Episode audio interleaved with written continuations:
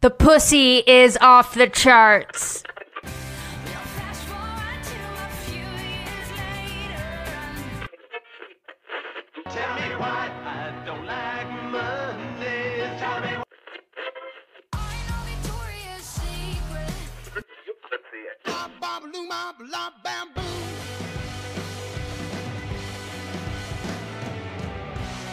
Welcome back to Lyrics for Lunch. This is the show that did it all for the glory of love.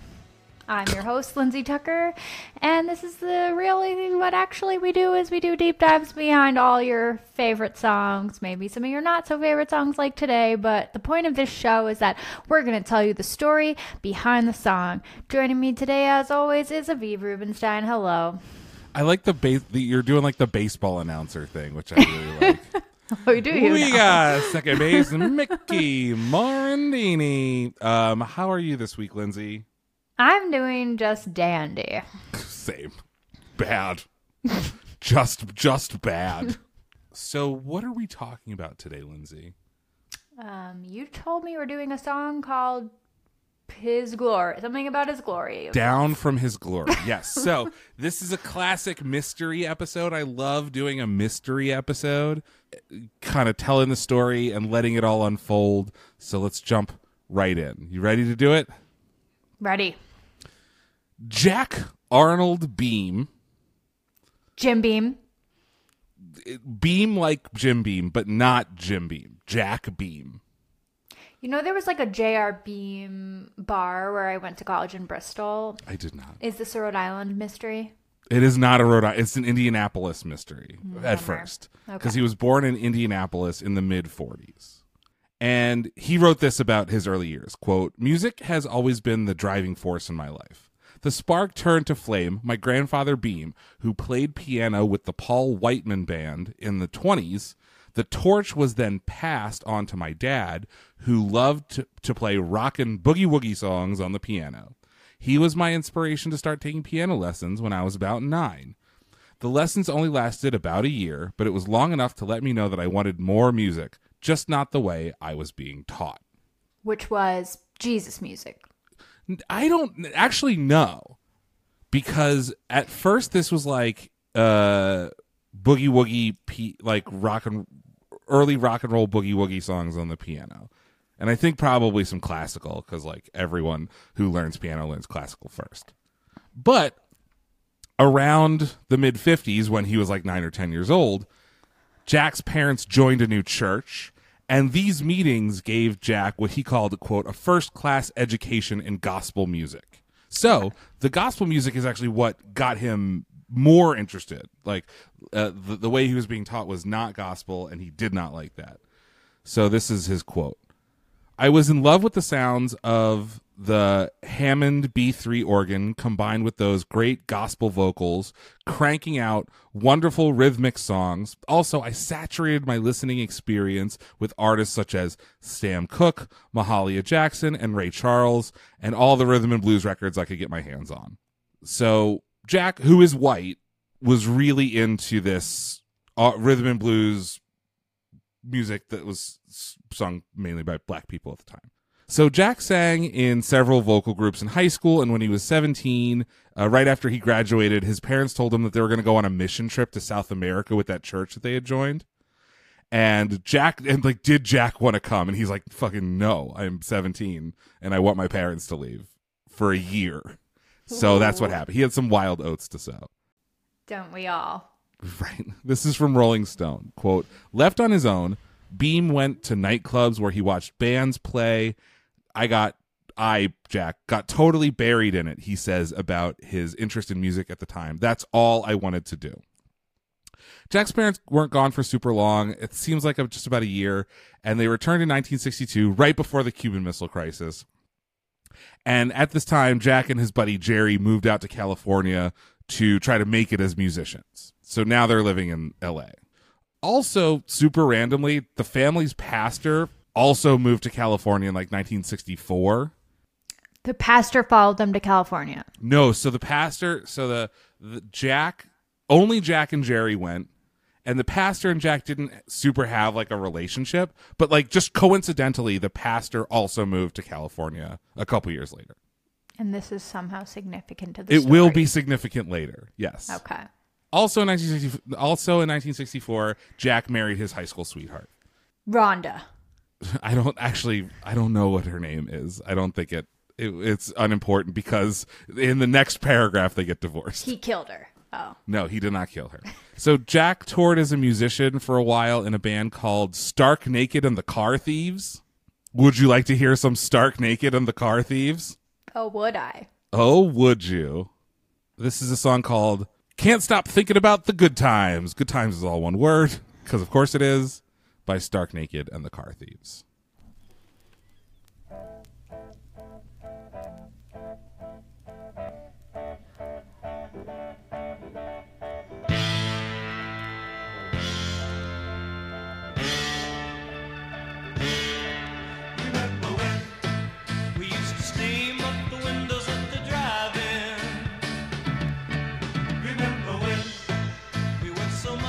I like it.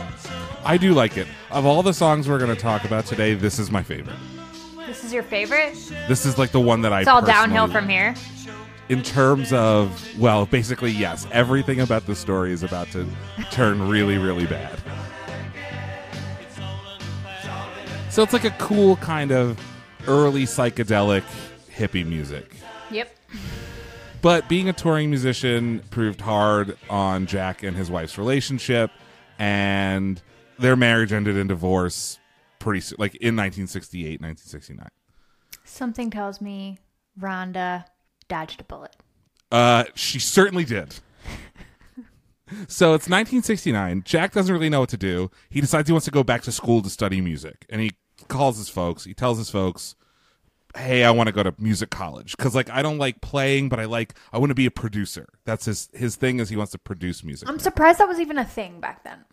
Yeah, so in the late 60s, this is when, we'll talk a little bit about a studio setup in a minute, but this is when multi-track recording is really starting to take off. So music producers are, Phil Spector is doing it, Brian Wilson is doing it, and now we have the second generation of people who are oh my God, I can be a music producer. So his parents are oh, hey, remember our church? Our church will pay for you to go to music school. Will they? Yes. What's so Jack catch? Thinks this, that Jack doesn't see any catch. Jack thinks that this is a great idea because his mom was hey, our church, it's great. It does a lot of philanthropy. It'll pay for you to go to music school. Okay. So he quits his band and he moves to Ukiah, California to go to music school and to also go to this church. The catch is you have to attend services or whatever. Where's Ukiah? It's in the north. It's in above San Francisco.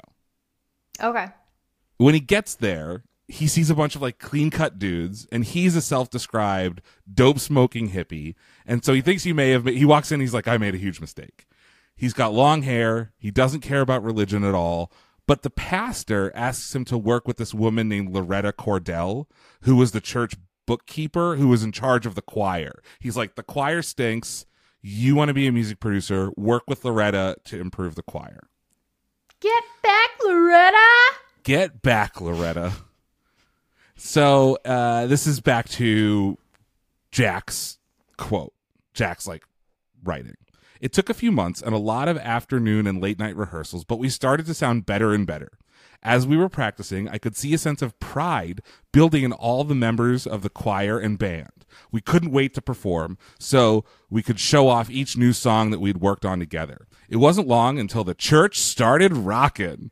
The audiences loved us. I'm not sure exactly how long it took or when it happened, but the choir and band started to realize we were getting really good. What's his pastor's name? You'll find out. One of the other church members described Jack as kind of a heroic figure, this badass rock star doing all the great things that, quote, I wished I could do. Right? So he was the cool, the youth pastor vibe where he's I've been to a rock concert or two in my day. Everyone thought... I've seen movies, but no, I don't know any youth pastors like that. I said youth pastor vibe. But yeah, this was Jack's thing. He was the cool guy. Another church member said, quote, We were there at rehearsals for almost 4 or 5 hours, and he had a really great way of teaching us the songs. And he would go through each part and kind of hum or strum until you got it, and then we put it all together. And during the sermons, the pastor would stop to have people sing and perform, whether he needed a break or, well, he felt like people wanted to stand up and sing. He would have the choir and band participate again, right? So the pastor was like using the band and choir as part of the sermons. The music performed at the services generally consisted of hymns, although they also included some contemporary pop material. Okay. So, but with the pop material that they included, had the lyrics revised to reflect the church's ideals and messages. Of course it did. Of course it did. So this is like, I want to hold your, like the Beatles, I want to hold your hand, but like I want to hold Jesus's hand, right? That's an example that was not actually used in this church, but I'm just giving you, I don't want to give anything away. His capital H. Yeah, exactly. I want to hold his hand.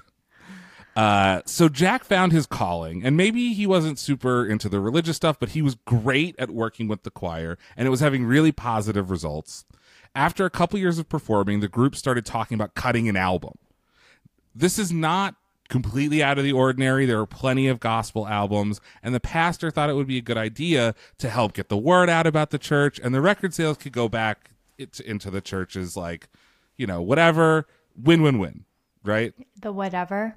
The records, the money from the record sales could go back into the church to improve the church, to help get the word out. Improve the church. Uh-huh. Why? So you seem mistrustful of what's going on. Of the Why church. Is that? Just because I have eyes, ears, and a brain in the modern day era. Uh-huh. So I have researched this entire story. You can trust this church. Really? Believe me. Okay. I Nothing totally bad don't. Is going to happen with this church.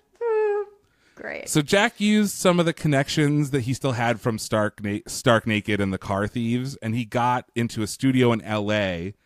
Called Hollywood Productions, and it had a 16-track recording console, which at the time was state-of-the-art. This was the studio that produced Fleetwood Mac's Rumors, Steely Dan's Asia, and Pink Floyd's The Wall. So this is like a legit studio. Yeah. For this like rinky-dink church choir and band. This is Jack again. We did have a blast. I can't remember exactly how many sessions we spent working on and recording all the vocal parts, but we finally got them all together. And before they did, this is the choir vocal parts. And before they did all the final vocals, they had the junior choir night. So like the kids choir. So the head of the kids choir was this dude named Don Beck, and he had them all polished up and ready to go. This is Jack's quote. I was thinking it was going to be a real fiasco with all the kids in the studio. I had already envisioned them running around, tripping over microphone cords, dropping their headphones, and knocking over mic stands. But oh, ye of little faith. To my total amazement, they marched in like little ladies and gentlemen, put on their headphones, and they were ready for business. They were all watching Don like trained circus seals, ready to follow his every command. And it wasn't long before they had Welcome recorded completely perfectly, and we sent them home to bed. Welcome is the first song that we're going to listen to today. So, or the second song that we're going to listen to today.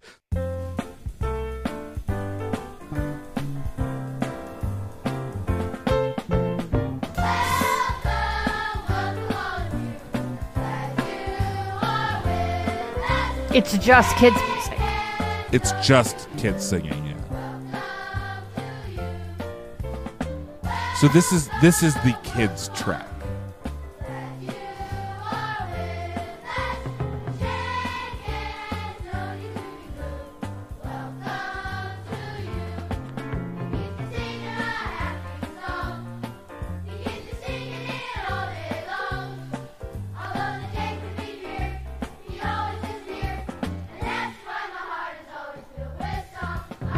This is like the soundtrack to Annie. Yeah, it is very Annie Ash. But it's also like 10 years before the Annie movie comes out. Oh, is it? Yes. It's like 1972. So let's play a quick round of Does It Slap? In a creepy way, it does kind of slap.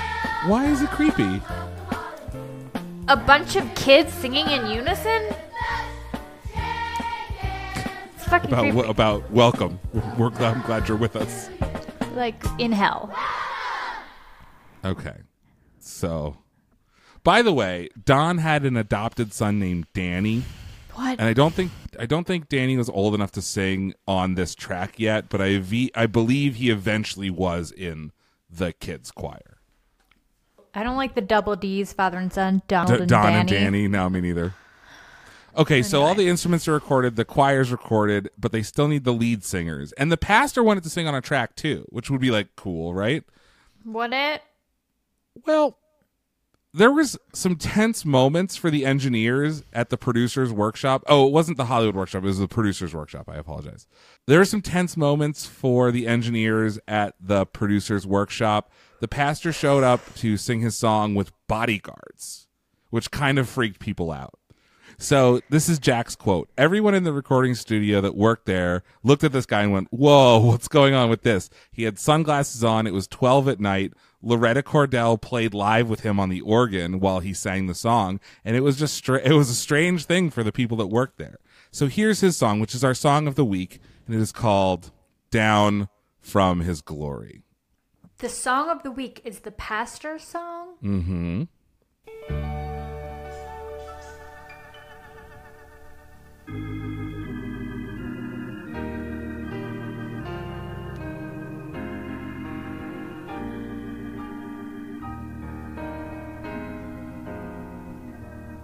Down from his glory, ever living story, your God and Savior. Wait, this sounds like a Billy Joel song, though. Yes, Jesus was his name. Born in a manger, to his own astray. So the pastor just like never sang with the choir, and then he just like rips this out. Yes, he does.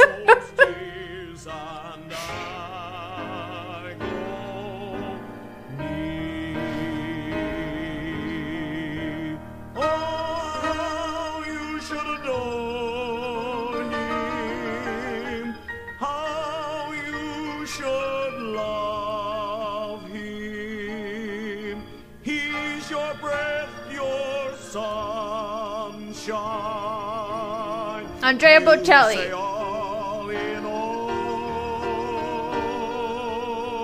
I mean, why did you go to an Italian man? Is it because the song is just O Sole Mio?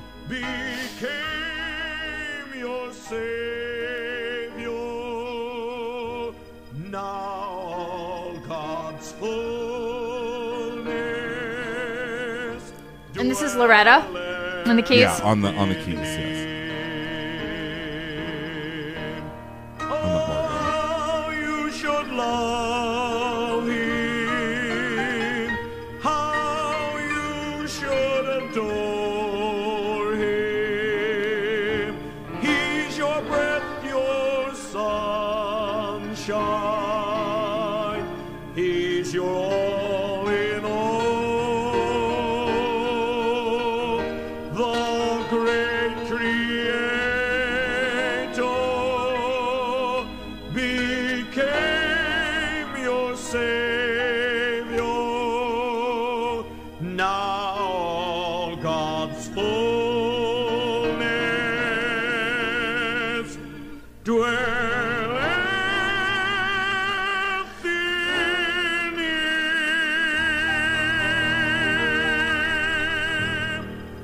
Just wow.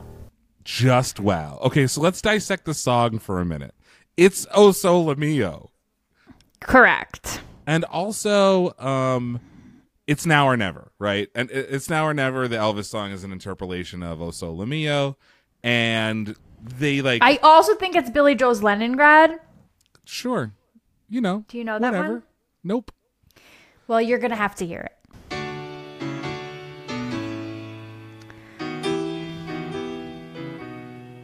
I kind of. Are you sure it wasn't Billy Joel? Well.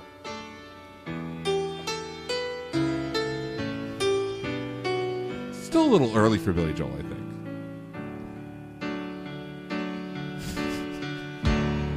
Victor was born in the spring of 44. I'm not hearing it. His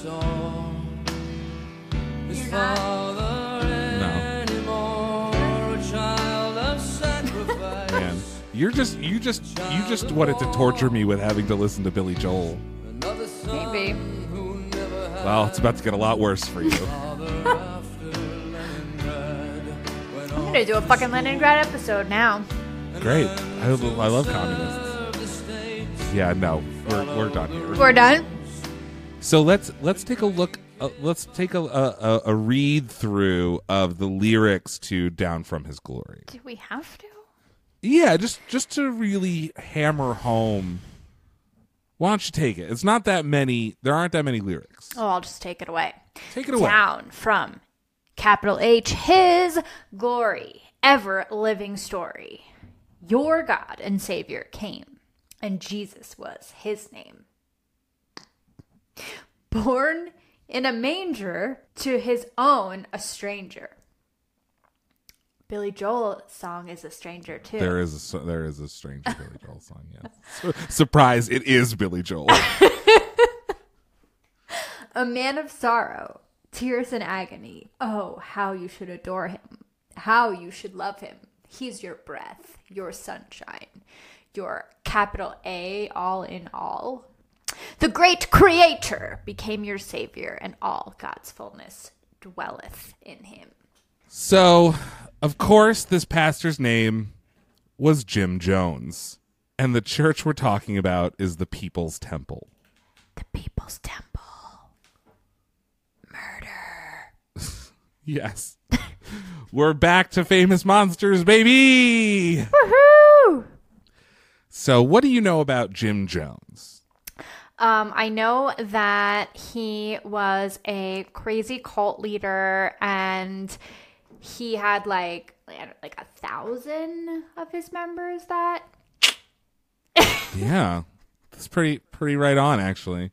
Within the margin of error. So this is back to Jack's quote. Jim sang the song as only he could, changing a few crucial lyrics to make sure everyone knew that he was God. And then he marched out of the studio with his uniformed followers right behind him like nothing ever happened. The album that the People's Temple created is called He Is Able.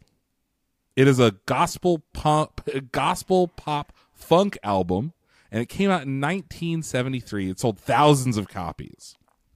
Before the murder, Suey. The sleeve features black and white photos of Jim Jones and his followers and an inscription on the back cover that reads, "Our choir consists of people from all walks of life. We are dedicated to one common cause, making the humanistic teachings of Jesus Christ part of our daily lives. Our inspiration is a lifestyle demonstrated by our pastor, James W. Jones." W. Warren. I was considering referring to him as Warren until this point in the episode. So this is from Rolling. Warren. Stop calling me Warren. My name's not fucking Warren. Name is Warren. I thought. So this is from Rolling Stone. A Rolling Stone like review of this album. Quote: okay. It's a 12-song collection. Wait. Hold on. You're just gonna slide this in? Rolling Stone reviewed it. Sure did. Why? So sources for this episode. So. San Diego State University did like a bizarre, huge, sprawling thing called the reappraisal of Jim Jones in Jonestown, where like a lot of the quotes from the survivors are coming from, the quotes from Jack are coming from, and it seems, I'm not gonna say that it has like a rosier view of Jim Jones than it should have, but it is a reappraisal of something, and another significant portion of this comes from a Rolling Stone article about the music of the People's Temple. So they reviewed it later? Yes, they reviewed. They talked about. It's not like a review with like a score, but they are appraising the record. They are talking about its quality significantly. Okay, that's why I'm saying, like, why? Like, what do you mean? Yeah, no, it wasn't. Rolling Stone was just like, hey, this little album that could. It's like next to Crocodile Rock. Yeah. No. It was significantly after. Okay. So Rolling Stone writes, it's a 12-song collection, a mix of old spirituals, gospel-inspired originals, and a couple of late 60s top 40 hits, all performed by a full choir and an 8-piece blue-eyed soul outfit with a hot brass section. In hindsight, it's impossible to hear any obvious clues in the lyrics that would foreshadow the deaths of nearly all of the record's participants. Quote, you don't hear a group of religious fanatics whose zealotry will culminate in the Jonestown massacre. You don't hear a cult at all. Just a great gospel rock band and a choir who sounds like they're having a hell of a time. Oh my God. Rolling Stone. People are just dying to get in. People are not. Yeah, it's crazy. So Beam picked songs that were not only the strongest in the repertoire of the choir, but also had commercial appeal, like Walk a Mile in My Shoes, which is a Joe South song that was covered by Elvis. Quote Beam, I was looking at the message aside from the variety musically. The reason why something like Walk a Mile in My Shoes was chosen was because it was popular. Young people could identify more with it and also the message of the song. One of the choir members later said, I felt honored to be part of it. There was such a sense of camaraderie and that we were really doing something that was going to benefit Father. Father? Because they called Jim Father. Jim Jones was born in 1931 in Crete, Indiana. Some people say Lynn, Indiana. Crete and Lynn are 4.8 miles away. There's one road that goes from one to the other.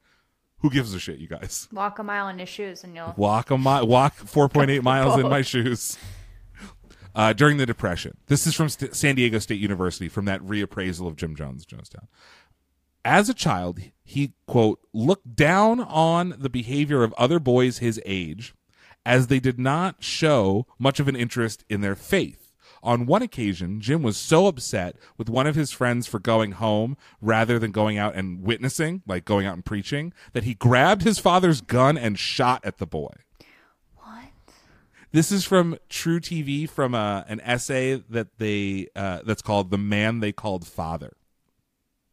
At an early age, he happened upon a Pentecostal congregation known as the Gospel Tabernacle, made up of mainly people who had moved to the area from Kentucky and Tennessee. The church and its members dwelt on the fringes of the community and were known as, quote, holy rollers and tongues people by the more conservative members of the community of Crete.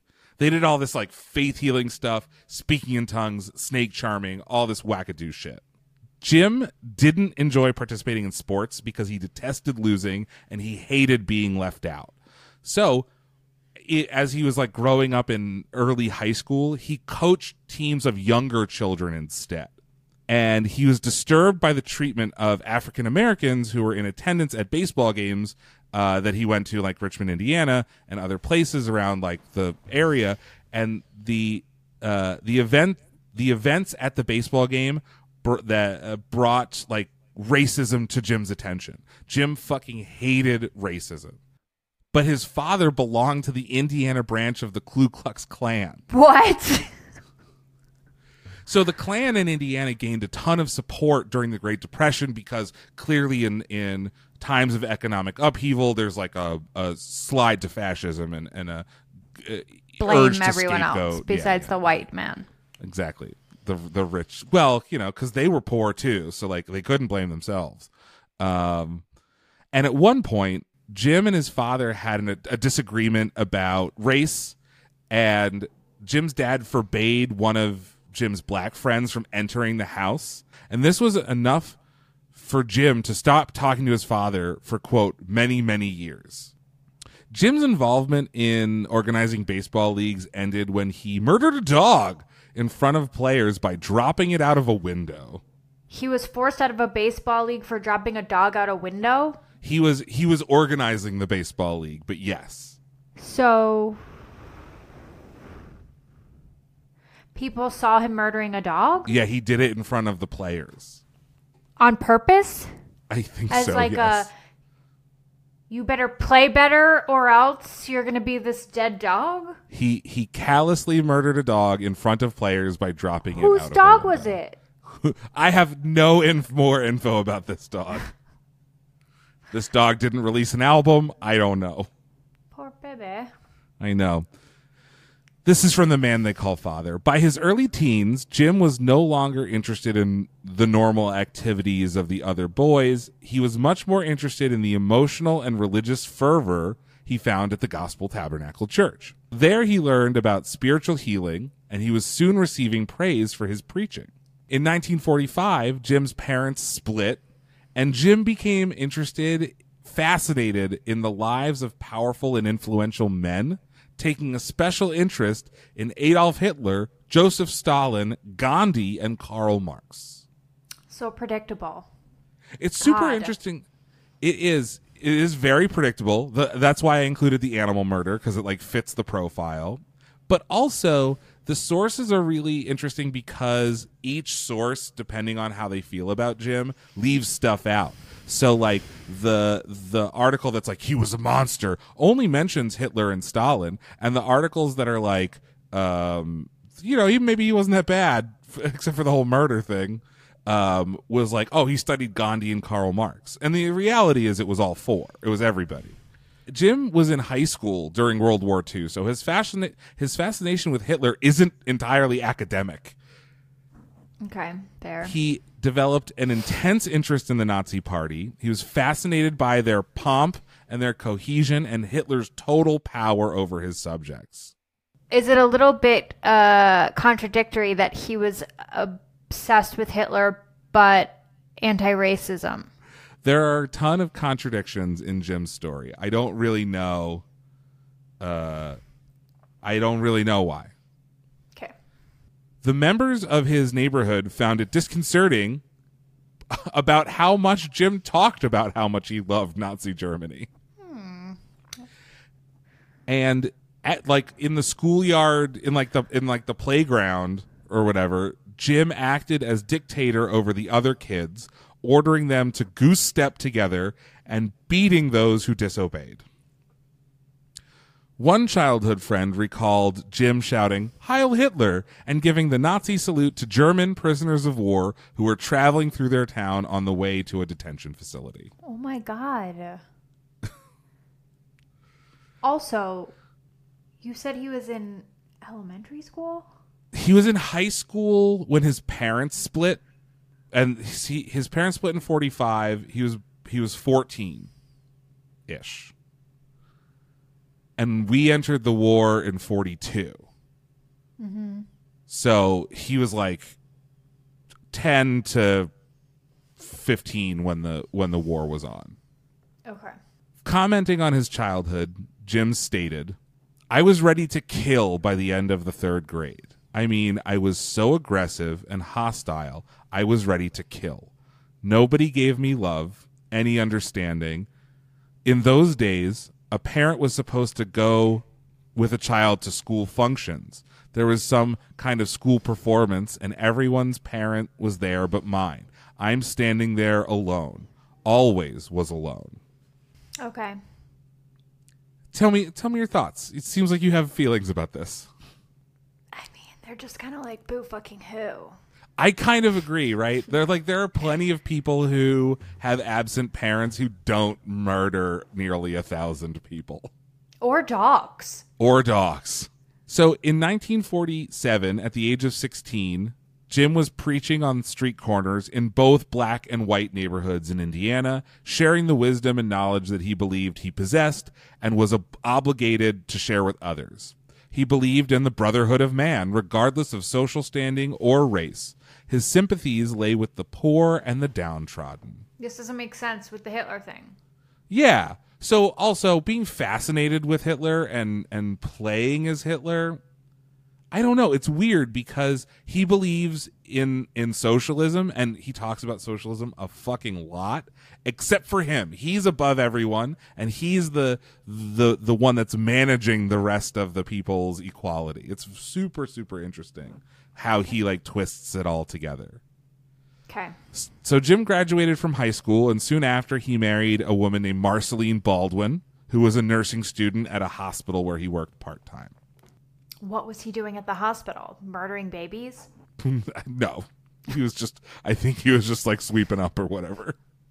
It was the 40s, so I don't know if they even had fucking germ theory or soap back then. They were just like, probably did murder a ton of fucking babies. We just don't know about it. He had the fucking leeches.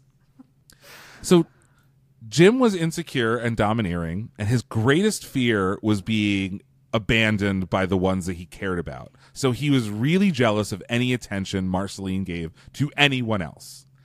Jim's constant emotional explosions and tirades were extremely difficult for Marceline, but Marceline was a Methodist, and so she believed that marriage was a lifetime commitment, so she stuck it out with Jim. Till the end. Okay. Was she one of the... She was one of the... So... Jim began to question his faith. He found it really difficult to reconcile his belief in a loving and merciful God with the reality of suffering and poverty that he saw around him. So he started saying that there was no God. And he expected Marceline to fall in line and to believe whatever he believed. And when she didn't, when she continued to go to church and pray, he threatened suicide. He was like, if you keep praying, I'm going to kill myself. Oh, yeah. Just like... manipulative emotional abuse, totally normal and chill. Yeah, and it's interesting that like the serial killer profile, which was not developed yet, is like obsession with absent parents, specifically mothers, torturing animals, wetting the bed, and one that they didn't want to put in there because all the cops would be considered serial killers, but domestic abuse is like, he's got them all, right? It ticks all the fucking boxes. But in 1952, Jim was brought back to religion by the Methodists, who displayed a social conscience in line with Jim's own beliefs. And the church, like, talked about giving equal rights to minorities and worked toward putting an end to poverty. But they did not go for, like, welfare or any social safety net. And Jim wasn't into that. Like they didn't go far enough for Jim. Jim was basically like a lefty socialist. Okay. Or so he said. Right. Sure. So Jim announces to Marceline and to her family that he's going to be a Methodist minister, and he believed that church was ready to put real socialism into practice. The church, his church? At the church, like the Methodist church, they had given him a little bit of hope talking about ending poverty and racial equality, and so he's like, fuck yeah, I'm going to be a Methodist minister. We can do this together. Me and Marceline and the Methodist Church down by the schoolyard. Okay. Jim would repeatedly tell Marceline that Mao Zedong was his hero. He's all over the fucking place, man. I don't know what to tell you. I'm so confused about this guy. He's like, everything I read, I say out loud. Yeah, basically, yes. In the same year, while continuing his college studies, Jim accepted a position as student pastor at Somerset Methodist Church, which was a less affluent but mostly white neighborhood in southern Indianapolis. Okay. And secretly, Jim visited a number of black churches in the area and invited those he met there to his own services and into his home. Cult is beginning. Well, as of right now, he's just believing in racial equality. No, he's having people like stay at his home and having like a weird kumbaya circle where he hypnotizes them. Why would you think that? In 1954, Jones was dismissed from his position in the Methodist Church, ostensibly for stealing church funds, though later he claimed that he left the church because his leader, the leaders forbade him from integrating blacks into his congregation. Okay. Jim would have a history of doing both. Also around this time, Jones visited a Pentecostal Latter Rain convention in Columbus, Indiana. Latter Rain is like a really fringy version of Pentecostalism that there's like a lot of different sects of Christianity that I was dealing with that I don't give a shit They're all right, nutty. But I'm glad you said that because I was about to ask you, like, why do you think I know what La Rain is? But I didn't. I was like 3 pages into explaining what La Rain is. I'm like, this doesn't fucking matter. Okay. But there, a woman prophesied that Jones himself was a prophet with a great ministry. So he sees this woman. This woman's like, I'm a prophet. You're also a prophet. So she's like, I'm Miss Cleo, and yes, you're going to do great things. You're going to be a prophet with a great ministry. Okay. This also coincides with a story about how Jim tried to adopt Marceline's 12-year-old cousin, a boy. And this is a weird sidetrack, but Jim told the boy that his mother was unfit and didn't love him, and so he should come to live with Jim and Marceline. And the boy was like, fuck you, and refused to speak to Jim basically ever again whenever Jim visited. How old was the child? 12. Okay. That is so fucking weird. And so creepy. Weird. Good on ya, kid. Yeah. Dodged a bullet there, my guy. So within a couple years, Jim was successfully preaching at Pentecostal meetings and at other churches, and he drew large crowds by doing faith healing and performing miracles. What were the miracles? Magic tricks. Let me eat this fire? Kind of. Classic tent revival bullshit that, like, is fake. So by 1956... he moves his congregation to a larger premises and begins calling his activities a movement, and he refers to his church as the People's Temple. His emotional style and preaching of integration and equality were unusual in a white preacher, especially in the mid-50s, and the Joneses' congregation did not provide the strong financial backing needed to increase his influence, right? So he asks his church for donations, but his church is mainly made up of poor people, and so he isn't making a ton of money in his church. Okay. This is around the time where Jim meets the Beams. Okay. So the congregation is small. Despite its lack of numbers, Jones's church established a soup kitchen and advocated giving shelter to needy people and the adoption of children. It's at this time that Jones and Marceline adopted a young girl, Agnes, who was part Native American. How? Who gave them a kid? I don't know, because he's a preacher. He's like, hasn't done anything criminal. He's doing fine. There are a couple of nice white people. Agnes is like half white, half Native American. They're like, this is great. Okay. And as Jim was making a name for himself, he would sometimes co-preach with this dude, William Branham, who was a healing evangelist and a Pentecostal leader. So his whole William Branham's thing was just healing people, laying hands on people, healing the sick. Your heart condition is gone. You can walk again, all this shit, right? That was his thing. And he was like a mentalist. Oh, a mentalist. So he was known to tell his attendees their name and addresses and why they came for prayer before pronouncing them healed. Oh, he was psychic. Yeah. He was like cold reading people, and there's this dude Peter Popoff who was a huge like mega church leader in the 80s who would do the same thing, and he just like had his wife on a radio like spy on people and listen to their names and like feed them into his ear. Sure. So it's all just a regular psychic shit. Yeah, exactly. But Jim was intrigued by William, and he began performing the same tricks. And then they did it as like a duo, and they were very successful on their first joint campaign. So they would go on like tour, right? They would go on preaching tours. And on their first tour, they had an audience of 11,000 people. 11,000 people in what state and what year? The year is 1958. All right, so they're still like traveling by word of mouth. It's 1958. Yeah. Yes. That's still a very, depending on what city it is, and it's still very significant numbers. It's definitely like in Indiana somewhere. It's like not a big city. Okay. So at this convention, in front of 11,000 people, Branham issued a prophetic endorsement of Jones and his ministry, saying that God is using this convention to send forth a new great ministry headed by Jim Jones. So he gets like another prophecy thing in front of this 11,000 people.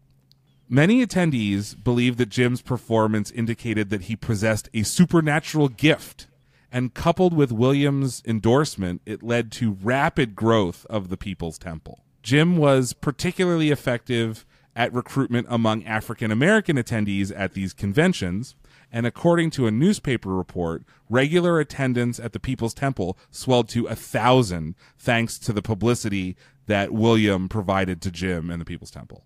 Okay. And how old is he? Do we know? It's 1958, so he's 27. Okay. So Jim's off and running, and Pentecostalism, like Methodists before him, couldn't hold him back, and he basically starts his own sect of Christianity because none of the others quite fit what he believed, and he played with a lot of them. He like went into what were his like branches?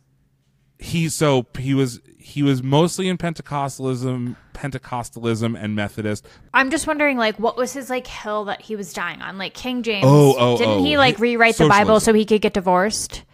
So socialism, right? Okay. He has Jim has some interesting things to say about King James, actually. Okay. But yeah, Jim just believed in like equality, wealth redistribution, all this socialist stuff. Okay. So in 1960, Indianapolis mayor appointed Jim director of local human rights. Interesting. Yeah, I mean, he couldn't see into the future. But the mayor is like, keep a low profile about the whole fucking human rights thing. Keep a low profile in general. Don't go on TV. Don't go on the radio. Just like do your job. What is your job? To like, I think like soup kitchens and stuff, like helping impoverished people of color on the ground level as opposed to systemic governmental change. Okay. So Jones ignored that. And he used the position to leverage like radio spots where he would just talk about the People's Temple. Fantastic. And the mayor and other commissioners asked him to chill out on the public appearance, but he refused. And he was wildly cheered at a meeting of the NAACP and the Urban League. And he encouraged the audience to, quote, be more militant. And he capped his speech off by saying, let my people go. Great. And Jim believed in integration in his personal life, too. He portrayed the temple as a, quote, rainbow family.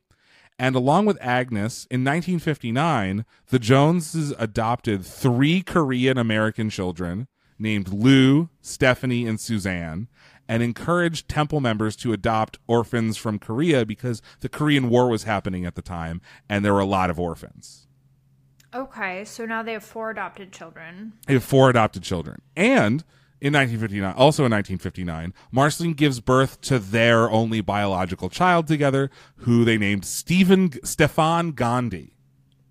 Well, didn't they have a kid named Stephanie? Yeah, they sure did. But fucking weird. But Stephanie died a few months after them being... They're like, there could only be one. She died in a car accident. Oh, well. Stefan Gandhi. And in 1950... Stefani Gandhi. And in 1961, they became, I shit you not, the first white couple in Indiana to adopt a black child.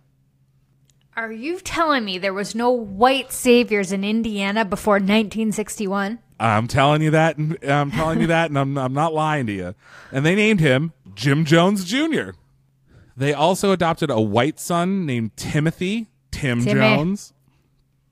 I know someone named Tim Jones. Jonesy? Yeah. This would be Jonesy's like dad. He would be born in the mid-50s. And his birth mother was a member of the temple. And Jim fathered another kid named Jim John with another temple member named Carol Layton. So sandwiches. So now there's Jim, Jim Jr., Tim, and Jim John. But Jim John's nickname is Chemo. Medicine. K-I-M-O. I think that he was Asian. Okay. Why do you think that this would be tough to follow? because I can't fucking follow it, dude. In 1961, Jim warned his congregation that he received a vision. Dun, dun, dun. The vision was You'll all die. Yeah, the vision was of a nuclear attack that would devastate Indianapolis. Marceline told her friends that Jim was becoming paranoid and fearful, and like other followers of that dude William Branham, who moved to South America during the 60s, Jim thought that William had a prophecy said that the United States would be destroyed in a nuclear war. Okay. Soon after that, in 1962, Jim read an Esquire magazine article that said that South America would be the safest place to be to escape a nuclear war between Russia and the U.S. He read this in Esquire? Apparently so. Okay. And so Jim decided to travel to South America to scout for a site to relocate the People's Temple. That was the mission trip to Brazil. Oh. So on the way down there, Jim and company made a short stop in Georgetown, Guyana to preach. Guyana is a British colony, and so they speak English. So the Joneses lived in Brazil for a while, working and preaching in a city called Belo Horizonte, which is the 6th biggest city in Brazil, and then in Rio. But the language barrier was a huge problem. They didn't speak any Portuguese. Beijo, ciao. Excuse me? Said, was that Portuguese? Kisses, bye. Oh, I thought you were having a stroke. You're like, call hospital, beijo, ciao. Another problem was Jim's absence in America, because during his year away, regular attendance of the People's Temple declined from 1,000 to less than 100. Oh, no. Right. So Jim demanded that the People's Temple send all of their money, like the church itself send all of their revenue to him in South America to support his efforts, and then the church went into debt to support him living there. Normal. Super normal. And then in late 1963, someone sent word that the temple was about to collapse and threatened to resign if Jim didn't return. So Jim returned to Indiana reluctantly. The Temple of Doom. The People's Temple of Doom. Indiana, Jim, and the People's Temple of Doom. Exactly. I love it. That's the name of the fucking episode. Indiana Jim and the People's Temple of Doom. Exactly. You're welcome. So Jim spends the next few years building the temple back up, and his new grift is telling people that the world is going to end on July 15th, 1967. If only. And thanks to nuclear annihilation, this would lead to a new socialist Eden on Earth. That's great. It starts with an earthquake, birds and snakes and airplanes. Jim Jones is not afraid. He's got a new socialist Eden. But the new socialist Eden has to be in Northern California to avoid the fallout. So the temple must move to Northern California. So Jim and his congregation begin the move to NorCal in 1964. About 140 of the most loyal followers came with him on that first couple of journeys. So in California, Jim took a job as a history and government teacher at an adult education school in Ukiah, California. And he used his position as a teacher to recruit for the People's Temple. This is giving me Aviv vibes. What do you mean? I haven't started a cult. Haven't you? Our cult internet is not that good. So he used his position as a teacher to recruit for the People's Temple, and he taught his students the benefits of Marxism and lectured on religion, and he convinced 50 of his students to join. 50!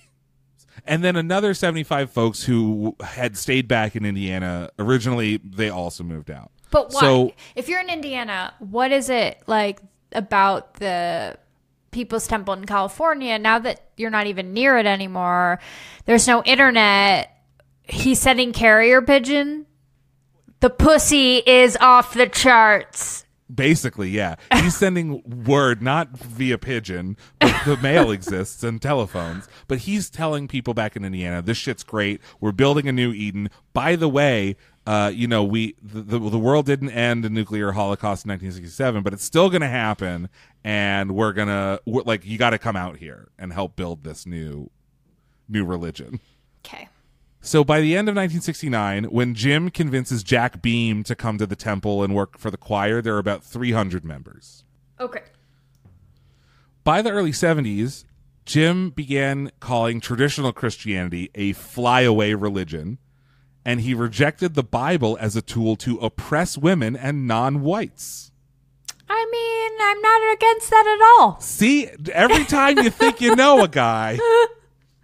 He referred to traditional Christianity's view of God as a sky god who was no God at all, and instead Jim claimed to be God and no God beside him.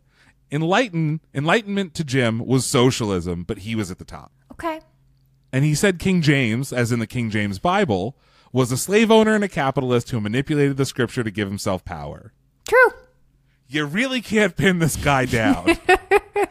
It's a real broken clock situation. I'll say. So he drew on a prophecy in the book of Revelation, and he taught his congregation that American capitalist culture was an irredeemable Babylon. Yep. Jim added a racial component to his vision of nuclear war, claiming that Nazis and white supremacists would put people of color into concentration camps. And Jones said that he was the Messiah sent to save people from that fate. What? What's wrong? Just a little confused. Uh-huh. I guess I'm not confused. He's using his knowledge to manipulate people and twisting truth and giving himself power. Yeah, and knows what people want to hear. I definitely want to hear capitalism is gonna turned America into an irredeemable Babylon. I get it. It's just he's saying the whole Nazi thing when it's he liked the Nazis. He was fascinated by the Nazis. You can't say he liked the Nazis. I mean, sure, you can do a performative hail. Yeah, I think he was potentially taking the piss. It's fine. I think he was a master manipulator who studied a lot of people.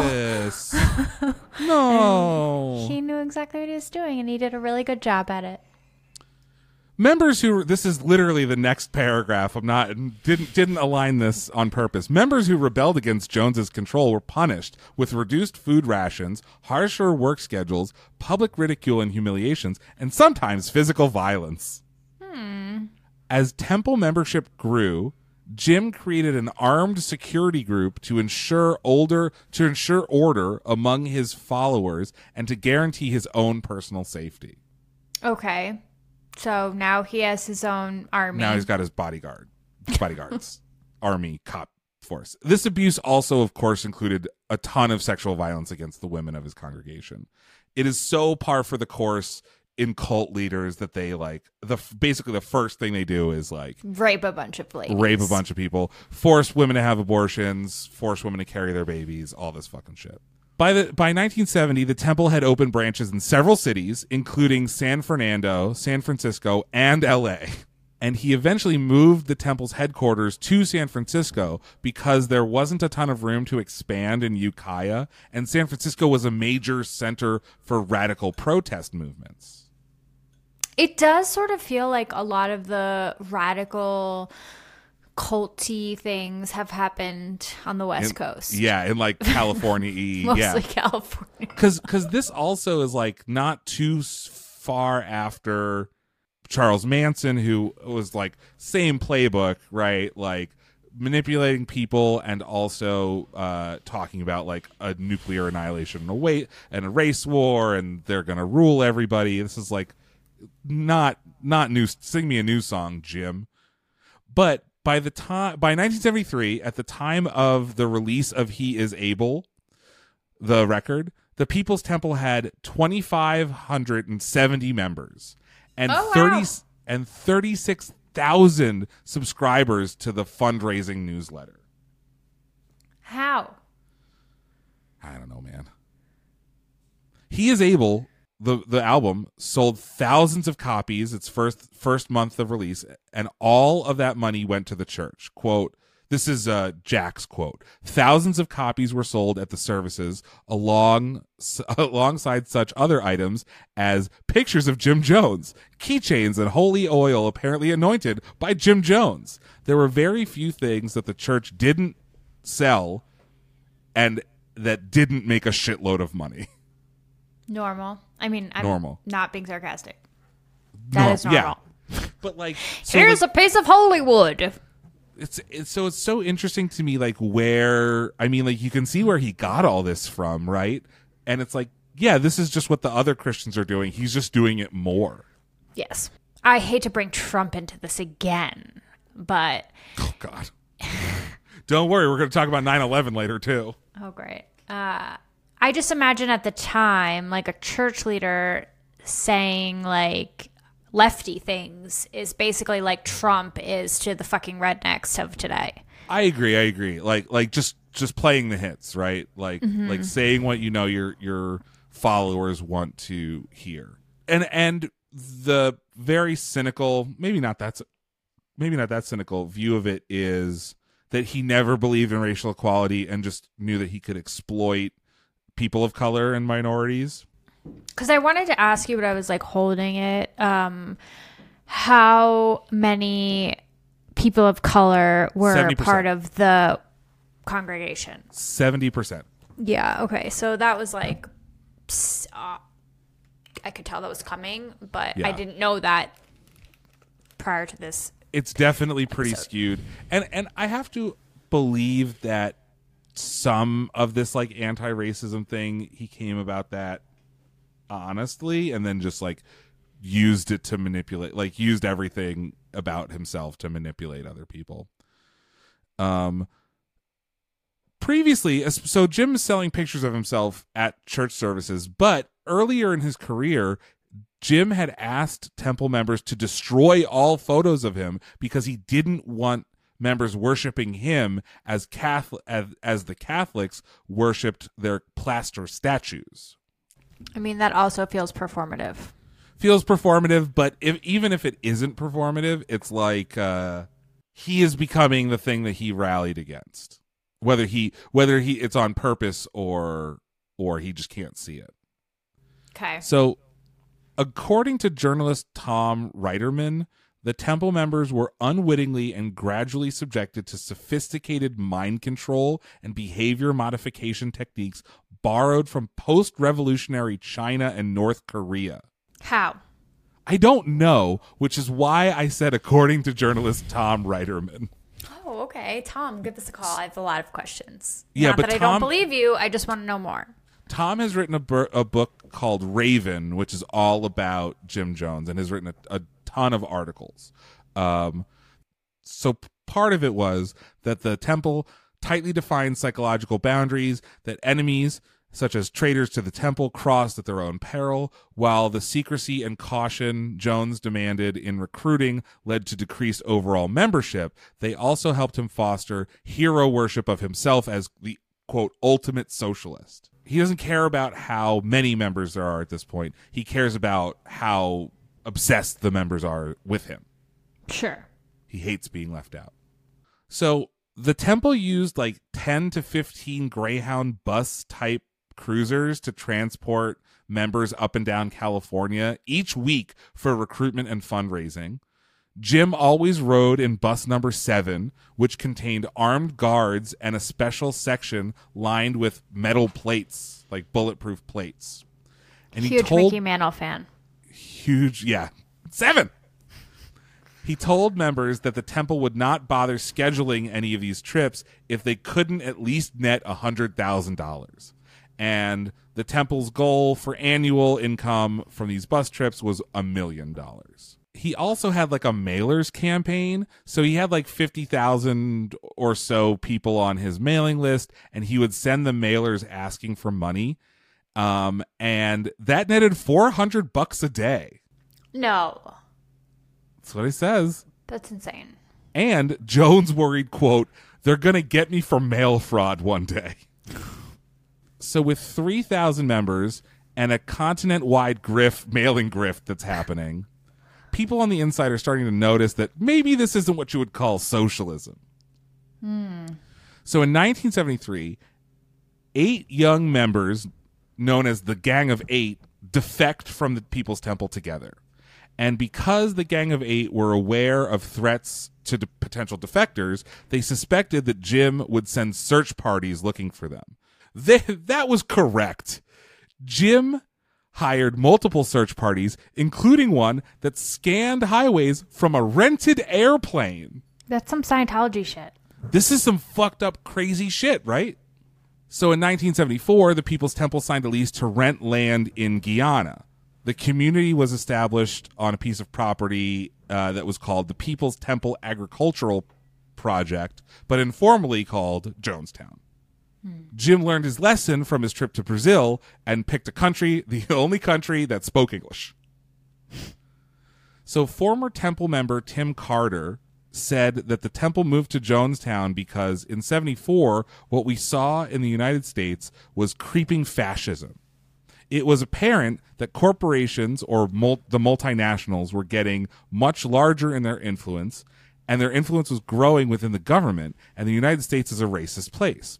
And so he said the Temple concluded that it was Guyana, a place in a black country where our black members could live in peace and had a socialist government, and it was the only English-speaking country in South America. All right. So in 1976, Jack Beam had enough and bailed. He had enough of the People's Temple. He's gone. How long was Jack in there? He was in there for about 7 years. Okay. This is his quote. I saw years of paranoid, tyrannical personality behavior building up in Jim, and I decided I wasn't going to be associated with it anymore. Through the years, I saw what had started out as a great humanitarian effort turn into a living nightmare.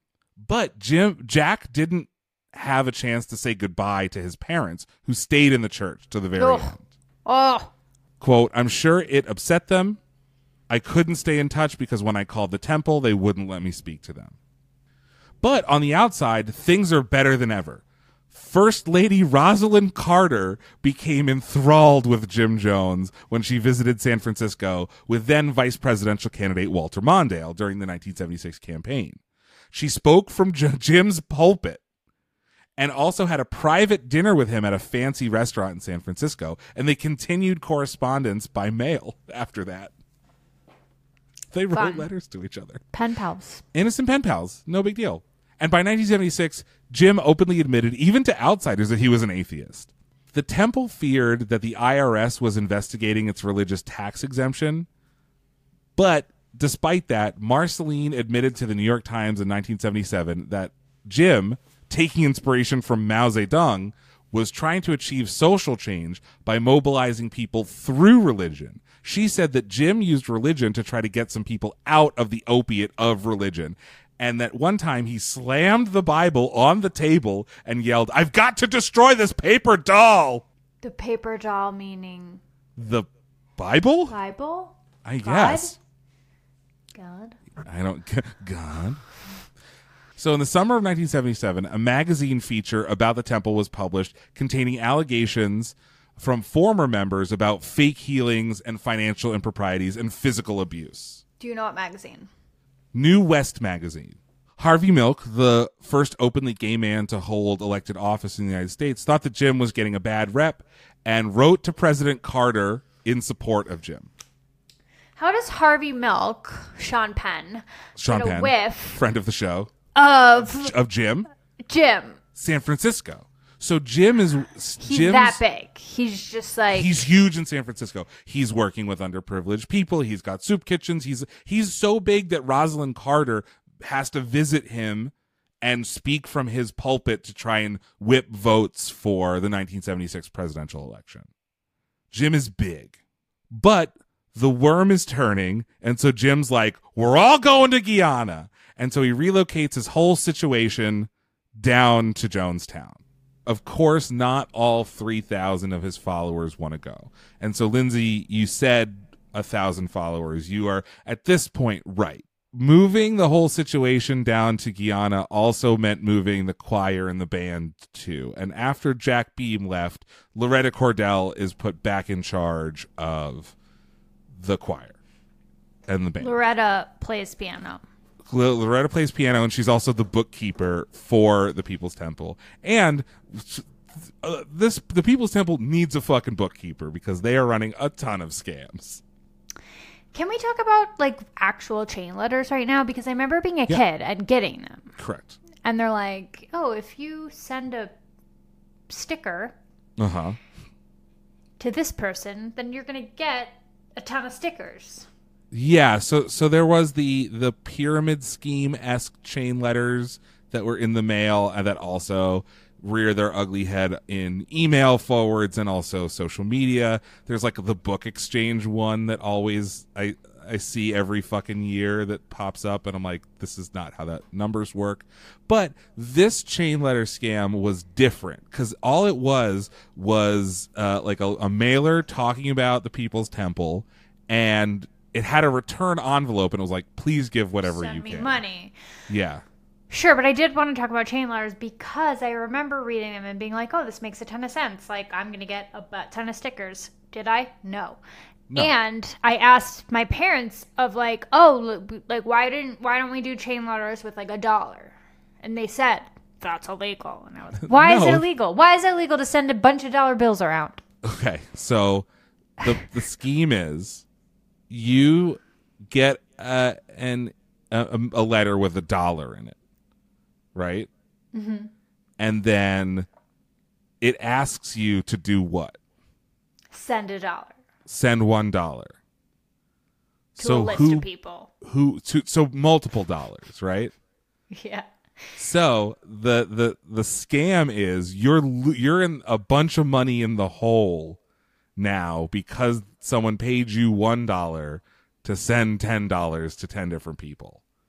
In theory, who would pay me back? But they won't, and they never planned on it. True, but I'm just saying, why is this illegal? So the government doesn't give a fuck if you go to the gambling ring. That's true. So pyramid schemes are illegal now because, and they're just called multi-level marketing. They're schemes. Called exactly what I was about to say. It's still the fucking same thing, but that's not illegal. They are scams. And there was like a big expose on in the 90s, like Amway. Remember Amway? No. Mary Kay? Mary Kay, same. But all these scams work the same where like you have to pay for the product and then your sales go to the person who like signed you up. So it's very cult-like. You have to get people to work under you. Yeah. That shit's still happening. Rodan and Fields. Yeah, there's tons of it happening. It's a scam. It's not illegal. But chain letters, that's where we draw the line. I think your parents may have been lying to you and just trying to keep you from sending a bunch of dollar bills to people. Like I had any. No, one time I did send a $10 bill away so I could get this like how to become an actor book. It you know there are the bookstores, right? My mom was like, how did you get that book? Oh, I put $10 in the mail. She was like, you put $10 in the mail?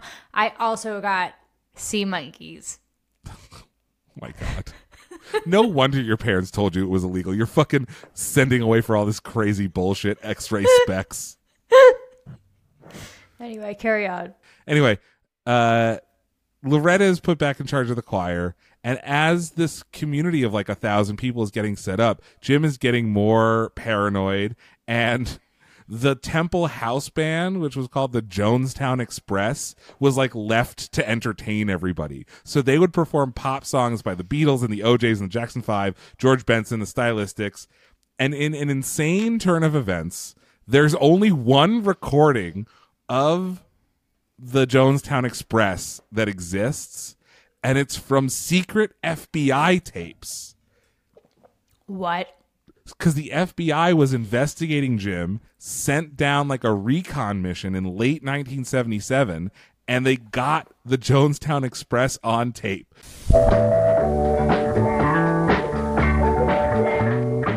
Okay, so this is the FBI tapes. This is the FBI tapes, yeah. Now you begin to sing, all right? 3 nights ago. So this song is originally by a guy named Joe Tex. Joe Tex. ago. Texas. That pipe was ran ago. Then she broke my hip. She was getting down. That pipe was getting down. She was getting down. It's weird that the FBI actually released this. So the FBI didn't really declassify this until 1999. Wow. It's from a tape called Q134. So were they just like playing this in the church basement? I think so. There was like a pavilion where people used to hang out and eat and like chat. And so I believe that they played in the pavilion. A lot of stuff happened in the pavilion. Jim used to preach in the pavilion too. The Tabernacle. Sure. Just a funky 1977 song.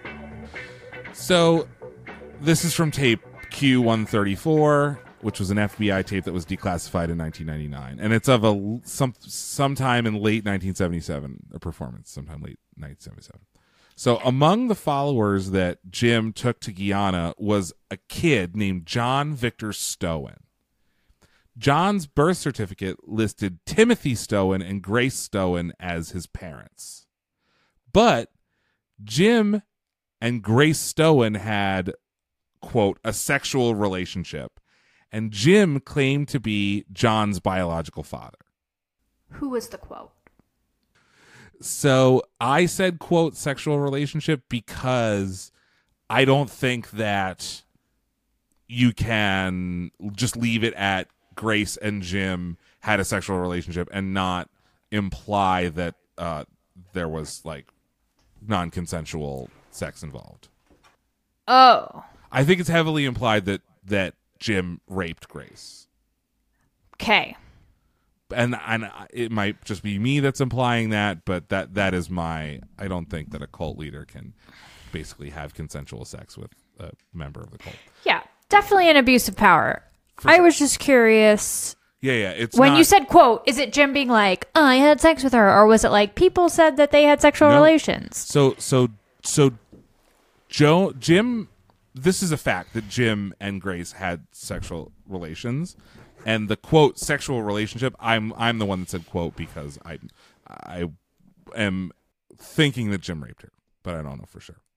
So Grace left the People's Temple in 1976, and in order to do so, she had to leave her son John behind. And then Jim ordered the kid to be taken to Guyana in February of 1977 to avoid a custody dispute with Grace. So he was stealing it. He stole this kid, right? Okay. And Timothy, the father on the birth certificate, was in the People's Temple until June of 1977. So also went to Guyana and then left Guyana. Maybe not a complete kidnapping. Partial kidnapping. But now Jim has the kid alone, like with no other parental figure in Jonestown. And this is the tip of the spear that brings down Jim Jones. Because Timothy and Grace form a, quote, concerned relatives group because their kid is still in Jonestown. And Jim was not permitting him to be returned to the United States. So the Stoens, Timothy and Grace, traveled to D.C. in January of 1978 and visited with State Department officials and members of Congress. And they wrote a paper detailing their grievances against Jim and the People's Temple in an attempt to recover their son. Okay. This effort got the attention of a congressman from California named Leo Ryan. So Leo Ryan schedules a visit to Jonestown in November of 1978. He gets hot. There. That's hot. He sounds hot. I don't think so, buddy. So I'm sorry for your burgeoning romance with Leo Ryan, but he's got just a couple days to live. Oh, so really? He's the night become one. No, like literally live. Like he's about to be killed, murdered. Yeah, by himself. Well, No. November 17th, 1978, Leo Ryan and several reporters are in Jonestown. They arrive to Jonestown to investigate the claims from the concerned relatives. And the Jonestown Express performs for them, right? It's like this big thing. They have a nice dinner. I like it. Exactly. There's some Earth, Wind, and Fire happening. Great. And the singer of the band, Deanna Wilkinson, who's the woman on the tape, did a stirring rendition of Earth, Wind, and Fire's That's the Way of the World. I like it. Mm-hmm. Uh-huh, mm-hmm. Uh-huh. So, okay, this is from ABC News. This is from ABC News. The delegation was fed dinner, and several members put on a musical performance under the compound's pavilion. But after the applause died down, one of the journalists traveling with them said that he had been slipped a note by a follower who desperately wanted the congressman's help in getting out. So along in this delegation was a woman named Jackie Speier, who was aide to the congressman. Jackie Speier says, I'm looking at this note and I'm thinking, oh my God, it's true. Everything we feared is true. Then all of a sudden, word started getting out, and more people wanted to leave. So the next morning, when Leo Ryan confronted Jim Jones, Jackie said that it was clear that Jim was incredibly agitated and wanting to move quickly. Jackie said that they called in for a second plane at the Guyana airport, and they wanted they were going to fly out immediately, and they wanted a second plane to help people escape, right? So Jackie said, it was a powder keg of emotions. I mean, it was so clear to me that this thing was about to erupt, and we needed to get those who wanted to leave out of there as fast as possible. Jackie said that as she was leaving the compound with a group of 40 Jonestown members and their relatives, there was suddenly a huge commotion at the pavilion. Out walks Congressman Ryan in a bloody shirt. Basically, someone had tried to put a knife to his neck, but it wasn't they were unsuccessful in killing him. Oh, he's just like... So they fear for their lives, and Jackie... As one would. Congressman... Yeah, right. Jackie, Congressman Ryan, members of the delegation, and the defectors loaded up and headed for the plains and a nearby airstrip. To the chopper! Exactly. And as they were boarding the planes, a tractor trailer with a few men from Jim's security detail drove up to the airstrip and opened fire. Ryan was shot and killed. Just him.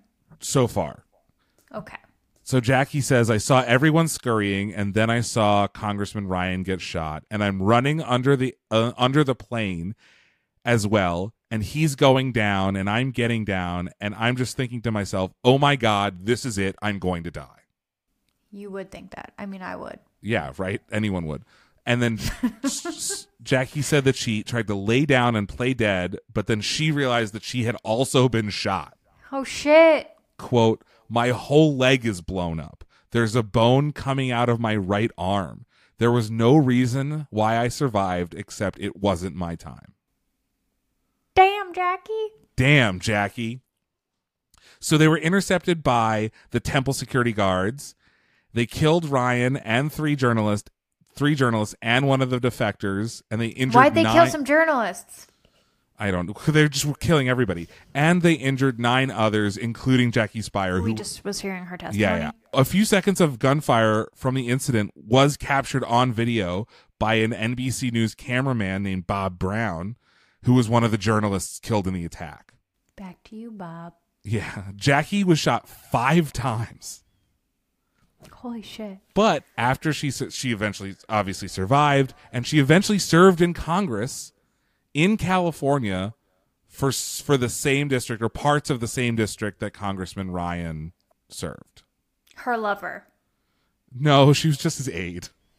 Her lover. Okay. You heard it here first. So that evening in Jonestown, Jim calls a last-minute meeting at the pavilion. He's like, hey, you guys. Hey, you guys, we fucked up. So some of the People's Temple members used the distraction of Congressman Ryan's visit to sneak into the jungle on their own in hopes of escaping to the capital city of Georgetown. Into the actual jungle, yeah. And among them was Leslie Wagner Wilson, who was one of the members of the choir who was giving all those quotes about like how hard they worked, and her three-year-old son Jakari. Okay.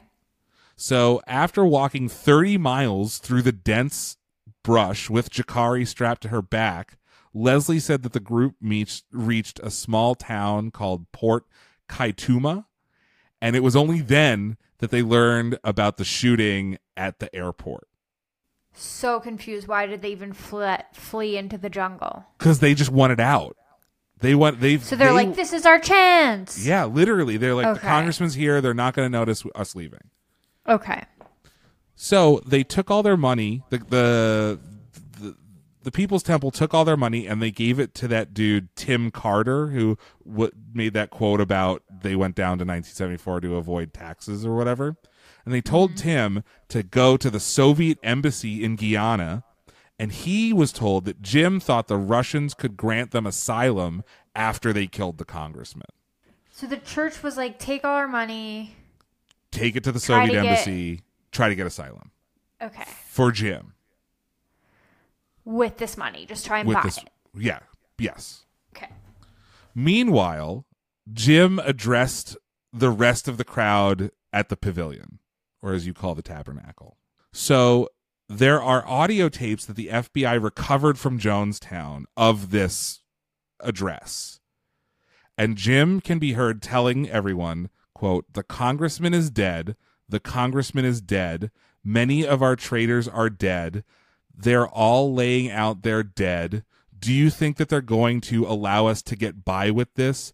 There's no way. No way we can survive. It's not worth living like this." Then you can hear on the tape Jim calling for, quote, "the vat with the green sea" to be brought forward, insisting that it was time for their lives to end.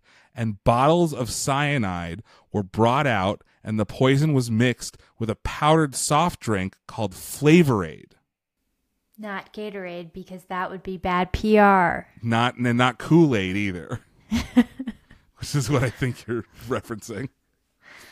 So many drank the poisonous mixture of Flavorade and cyanide, but other followers injected the cyanide using syringes, and mothers used syringes to squirt the cyanide into their babies' mouths. No. The way that you're saying it is like he was like, hey, all y'all, it's time. It's time to die. Yes. Having never mentioned it before. And correct. They were all like, yes. Here we go. Yeah. Yeah. No. On the tape. He wasn't like. Well. He had to be like preaching this like slowly, like creepily, like infiltrating their brains that there would become a time. I'm sure he was. But there weren't tapes of that because they weren't being investigated. Okay. Yeah. You know what I mean? On the tape, supporters can be heard clapping as Jim instructed families to kill the elderly members first and then the youngest. Kill your parents and then your babies? Yeah, basically. Kill your grandparents and then your babies. So Tim Carter returns to the pavilion after going to the Soviet embassy, and he finds hundreds of people, neighbors, friends, his wife and child dead or dying. God. Engaged in the largest ritual mass murder suicide in history. Tim said, "What I saw and heard were people screaming. There were people crying." We use the term "drank the Kool-Aid" to refer to someone who has gone all in on a pretty kooky idea, but that's a misnomer for a few reasons. One, it was very famously not Kool-Aid. It was Flavorade, a Kool-Aid knockoff with its own bizarre mascot, a drinking straw. Wait, that's really where we got drank the Kool-Aid? Yes. No. Because everyone said that the people at Jonestown drank the Kool-Aid and then died. But they didn't drink the Kool-Aid. They drank Flavorade. Wow. You know, take a look at the Flavorade mascot. This was the cherry Flavorade, but it was noted that that Jim used the grape flavor to poison his friends. Oh my God. Look at this fucking weirdo drinking straw. Yeah, that thing. No, thank you. No, thank you. Secondly, drink the Kool-Aid implies that everyone did this willingly, which was very much not the case. Some people were injected with cyanide involuntarily, including hundreds of children and senior citizens. So the hundreds of kids were injected by their parents? Parents or other followers of the church. Other older people. Yeah, I mean, if you can see how this plays out, right? Like a mom might not want to inject her kid, and so someone else is going to do it. But it's really fucked up. All in all, 918 people died, including 276 children.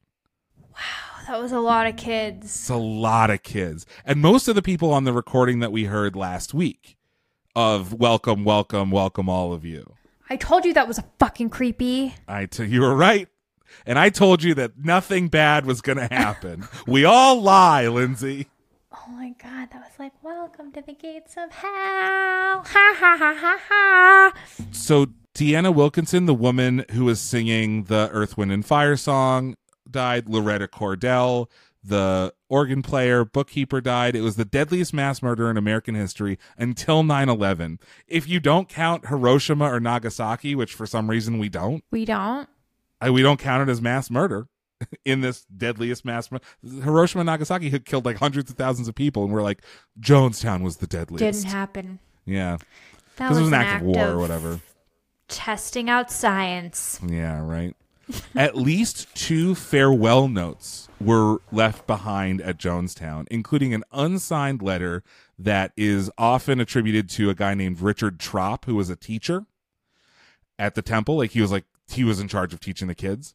And that letter eloquently described why it was necessary for temple members to commit suicide and that Jim didn't order the attack on the congressman and his party. The letter concludes, "If nobody understands, it matters not. I'm ready to die now. Darkness settles over Jonestown on its last day on Earth." So no survivors.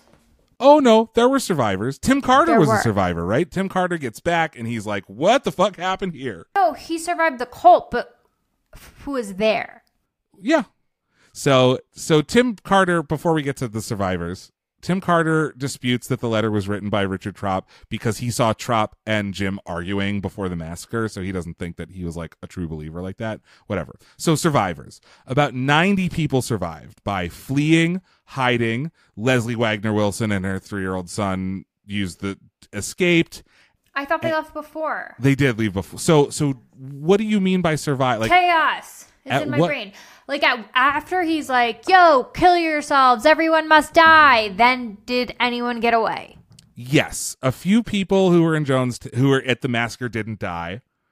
So, Guyanese authorities arrived at Jonestown the following day, and there was only one survivor present at among the bodies, and her name was Hyacinth Thrash, who was a 76-year-old black woman. She had joined the People's Temple in Indianapolis, and after hearing about the stories of violence at the airstrip, Thrash hid under her bed and then fell asleep and completely missed them. She slept through the massacre. Oh my God. If anyone found her, they must have thought that she was already dead. Just had a casual little nappy. Yes. Everyone's dead. So Jim was found dead on the stage in the center of the pavilion. His head was resting on a pillow near his deck chair, and he had a gunshot wound in his head. Great. Jack Beam, our hero from last week, had defected a couple years earlier, but his parents and younger sister died in the massacre. And Don Beck, the leader of the children's choir, also defected before the move to Jonestown, but his adopted son Danny died in the massacre. Danny and Don are no more. Well, yeah, for different reasons. Don was just back in the States, fucking around, and Danny died of the massacre. But that's not all. Hyacinth Thrash was not the only survivor of the massacre. Jonestown had a basketball team, and on November 18th, 1978, the basketball team had an away game. What? What? So the basketball team had an away game in Georgetown. So 11 players and 2 coaches and a couple other members of the People's Temple were in Georgetown playing basketball at the time of the massacre. Shit. You want to hear their names? Jonesy. Yeah. Stefan Gandhi Jones, Jim Jones Jr., Johnny Cobb Jones, Tim Jones, Cleveland Newell, Preston Wade, Carl Barnett, Mark Cordell, Calvin Douglas, Walter Wilson, Walter Williams, Burl Wilson, and the coaches were Lee Ingram and Mike Touchette. So they find out what's happening. Like during the events of Jonestown, the Jones brothers find out, the team finds out what's happening, and the Jones brothers drive to the embassy, the U.S. embassy in Georgetown, to alert the authorities. So Guyanese soldiers keep the Jones brothers under house arrest for 5 days, interrogating them about the deaths in Jonestown, but they keep them in Georgetown, so they haven't gone back to the compound yet. The rest of the basketball team was returned to the compound to identify the bodies. Shit. These are like 20-year-olds maximum. Right. So, of course, there's like a media shitstorm. We get the term drank the Kool-Aid.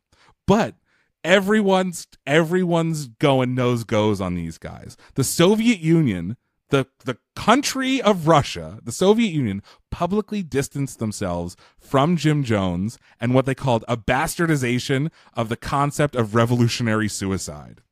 And American Christian leaders... He didn't do it right. And American Christian leaders denounced Jim as satanic and asserted that he and his teachings were no way connected to traditional Christianity. Mm. So immediately in the aftermath, rumors arose that the surviving members of the People's Temple in San Francisco were organizing hit squads to target critics and enemies of the church. Why the rumor swirled around like that? Who knows? Maybe it was because Jim used to chase people with airplanes. So Jimmy and Rosalind Carter, the president of the United States, has to distance himself from ever associating with Jim. Mm. And Harvey Milk was just about a week away from his assassination, so he had other things to worry about. He got off the hook on that one. Kinda, yeah. I wonder if... I couldn't find any data on this, but I wonder if between the time of Harvey dying and Dan White, his murderer, like, confessing to the crime, I wonder if anyone was like, Jim Jones hit squad. There probably was some internal investigations. I wonder, because it was like about a week after the Jonestown massacre.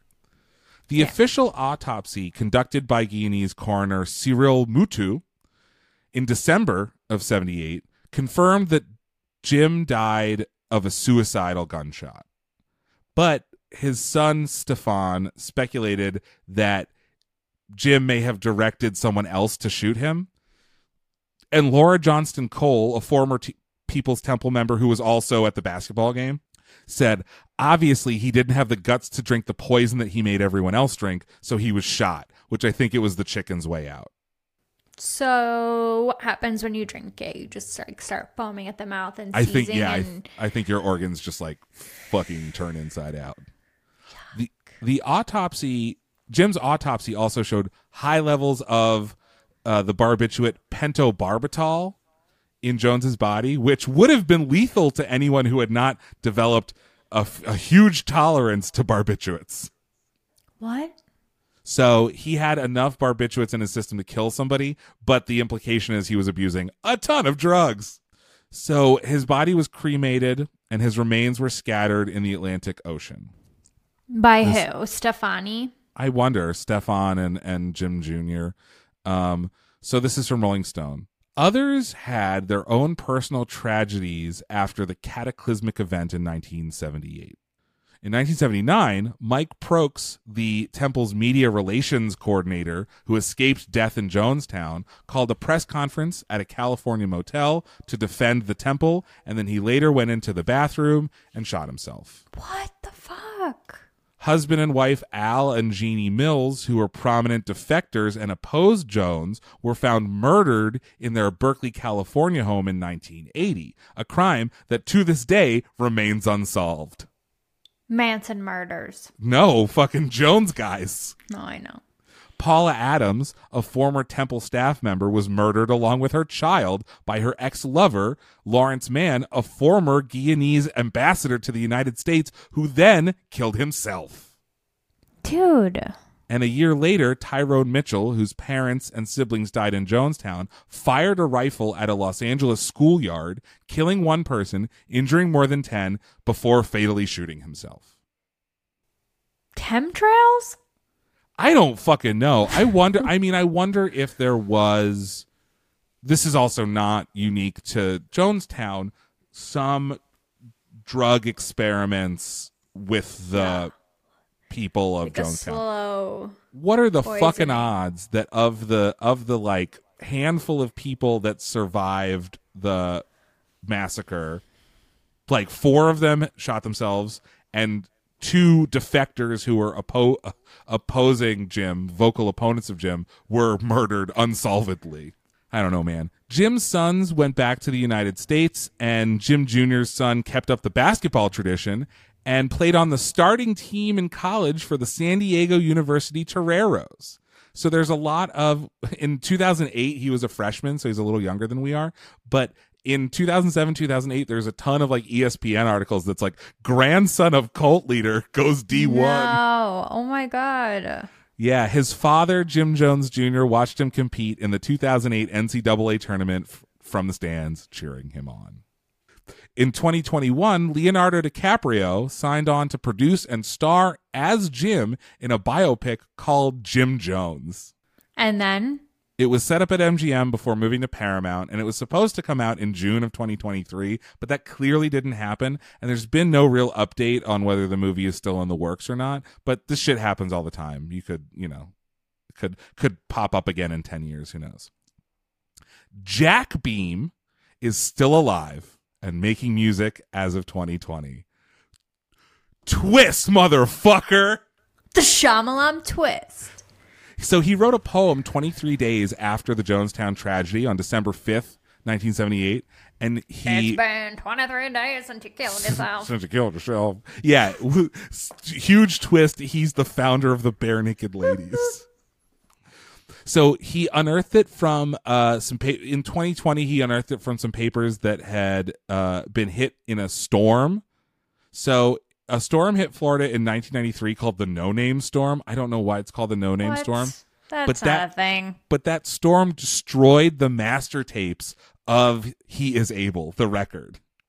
And so he... It sounds contrived. It certainly does. Jack, the No-Name Storm ruined the tapes. No one can find the tapes. So he unearthed it from some papers that had been in the storm. And he set the poem to music in October of 2020. The song is called Father Knows Best. That's so creepy. Okay, but I do want to read the lyrics. Father knows best. Let him be your bright tomorrow. He'll fill your heart with joy and comfort you in sorrow. Father knows best. Trust his gifts of knowledge and truth. Your brotherhood dreams will come true. If you do, Father's love will always take care of you. When I heard the news today, I cried. He must have gone insane. Made my family drink the poison and die, begging them not to complain. Ryan's life had been snuffed out, then Father killed all his friends. Only liquid purple hell survived that day in a bucket with a cold syringe. Spelled incorrectly. Yes. And then it's the Father knows best. Father drugged. Yeah, let's go to drugged. Father's drugged out mind made him rant and rave all day. His girlfriend shot him in the jungle sun, pulled the trigger he couldn't face. A power-hungry ego finally brought him down, while the murdered congregation laid lifeless on the ground. Valiant souls were slain that day, but the world found out the truth. When you put your trust in a tyrant, there's no limit to what he'll do. told lies about the cruelty till the very end. His last act on earth was a coward's revenge. Better pray that mankind learned this lesson so it's never taught again. Something tells me it was. Yeah, right? Where can people find us on the internet, Lindsay? Find us on the internet at Lyrics for Lunch on Instagram and Twitter, and for longer and weirder stuff, shoot us an email at lyricsforlunch@gmail.com. And we have a TikTok. It's at lyrics.for.lunch. And tune in next week. We're approaching episode 100, big special episode. I don't know what we're going to do for it yet, but we'll do something fun and nice. But tune in next week when we do this all over again, and somehow it will be more depressing than the Jonestown Massacre. Perhaps. Perhaps. So until next time, I'm Aviv Rubenstein. I'm Lindsay Tucker. Saying, don't drink the Kool-Aid. It was Flavor Aid.